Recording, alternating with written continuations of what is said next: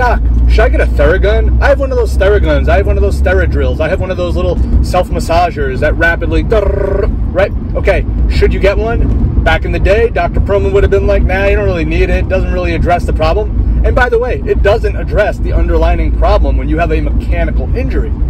However, for the same reasons I just alluded to, for when you have a foam roller, you should 1 million percent have yourself a Theragun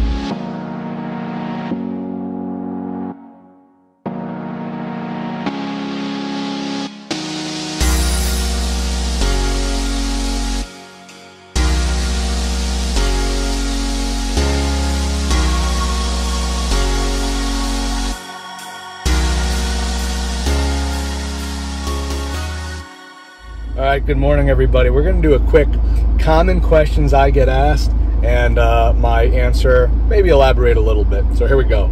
First thing first, Doc, should I roll out? Should I get a foam roller? Is a foam roller going to help me? Yes, foam roller will help you. Knowing how to properly use a foam roller for your quads, hamstrings, calves, uh, lateral muscles, hip flexors. Oh my God, and the psoas muscles and the hip flexors and the glute medius and some of those accessory muscles that support you and brace you while you're walking or running or sitting that get tight and short all day. Yes, you need a foam roller. Yes, you need to use it. Not necessarily even on your back, but on every muscle I just mentioned. Number two, Doc, should I get a Theragun? I have one of those Theraguns. I have one of those Theradrills. I have one of those little self massagers that rapidly, right? Okay, should you get one? Back in the day, Dr. Pearlman would have been like, nah, you don't really need it. It doesn't really address the problem. And by the way, it doesn't address the underlying problem when you have a mechanical injury. However, for the same reasons I just alluded to, for when you have a foam roller, you should 1 million percent have yourself a Theragun and uh, as a matter of fact, I've seen it clinically work really well for even hip osteoarthritis because it's in there changing the sensitization, right? The way you feel sensation around the affected joint. Careful, Axel. around the affected joint, increasing mobility of the muscles that support around the joint. And, uh, you know, does a great job on the same muscle groups that I just alluded to with the foam roller, but in a different way for a different reason.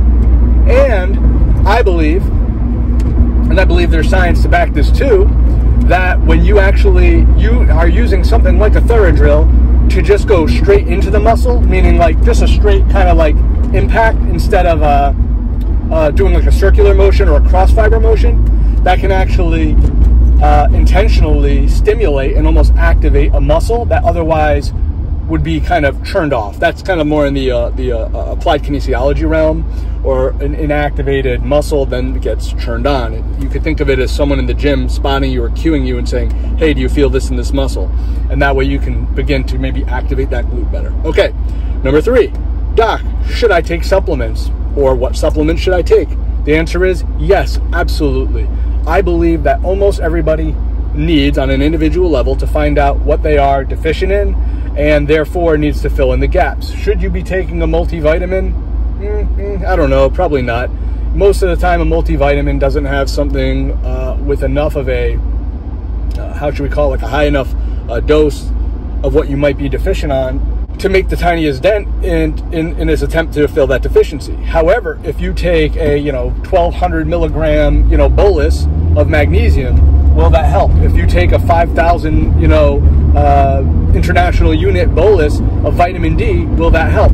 You know, if you take some vitamin E in certain situations, uh, will that help? Vitamin K2, uh, you know, in a bolus, along with you know getting enough sun and or vitamin D within your diet Probably. So you just look at like those types of situations. You know, same thing goes for vitamin C. You know, even if you're using something like an Emergen-C with a fake sugar. Look, if you're deficient in something, and you can oftentimes um, equate that or, or, sorry, figure that out, deduce this by just figuring out like the symptoms, and then you could look up your symptoms directly going through Dr. Google, right?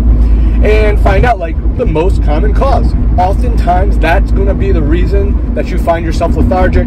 Or maybe uh, uh, uh, feeling like there's there's a gap that needs to be filled in your diet, or the reason you're having a certain reaction. Maybe you feel like your allergies are kicking up too much, or you're uh, getting sick a bit too often, or feeling run down too often. Whatever the case may be, yes, you should be filling in the gaps with appropriate supplementation that is for you.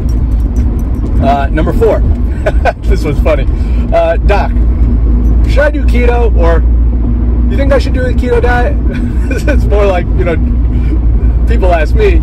Uh, so here's the, here's the thing.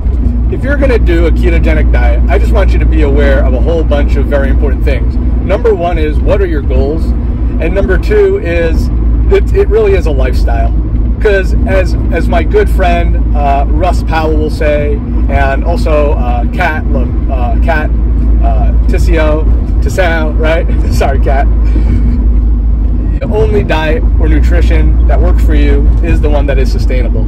So, yeah, I mean, look, if you want to go keto, you better be ready to make that a lifestyle. Uh, I went two years, and even prior to the two years, uh, the keto, like strict keto, less than 10 to 20 grams of carbohydrates a day, uh, you know, within six to eight months, you know, I was experiencing pretty severe dehydration and uh, magnesium and electrolyte deficiency. It was affecting my kidneys. It was affecting uh, my bodily system, so to speak, and it could very well be one of the reasons that I had such a devastating injury uh, when I was training so hard. Now, am I saying that you can't? You know, there's plenty of people that train hard, plenty of people that have success on a sustainable ketogenic lifestyle. Uh, some of them are probably probably have a need, like they, they absolutely, right, they're optimally limited um, or optimally limiting within that realm of, of, of, eating. And oftentimes there are days I feel like that is the way that I have to eat. But then, then I, you know, through this run streak, my personal run streak, I have uh, done swimmingly well. Though my body is a little, you know, plumpier, and I'm carrying a little bit more, you know, um, you know, chunk in the midsection than I would even like but I, you know, it, it's done fine with, with much more carbohydrates. But I have to have that exercise, you know, very often, constantly, right? Daily exercise and be very active to kind of combat the lethargy uh, with that exercise having an insulin-like effect. But that's a whole other uh, topic.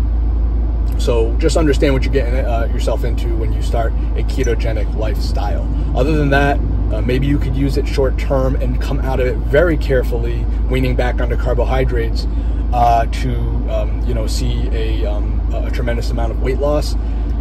Uh, I'll tell you, it doesn't happen the second time around. If, if, a lot of people are always like, "Hey, I'm going back on keto. I'm going back on keto," and they have a terrible time. Almost nobody can do it to lose weight per se. If you put a lot of it back on, uh, you can't really use it again to lose the weight because something comes up called, uh, uh, excuse me, physiologic insulin resistance, where the fat cells then have uh, a really hard time uh, dealing with um, how to utilize energy appropriately and then burn uh, that fat again or go back to being fat as the primary source of energy.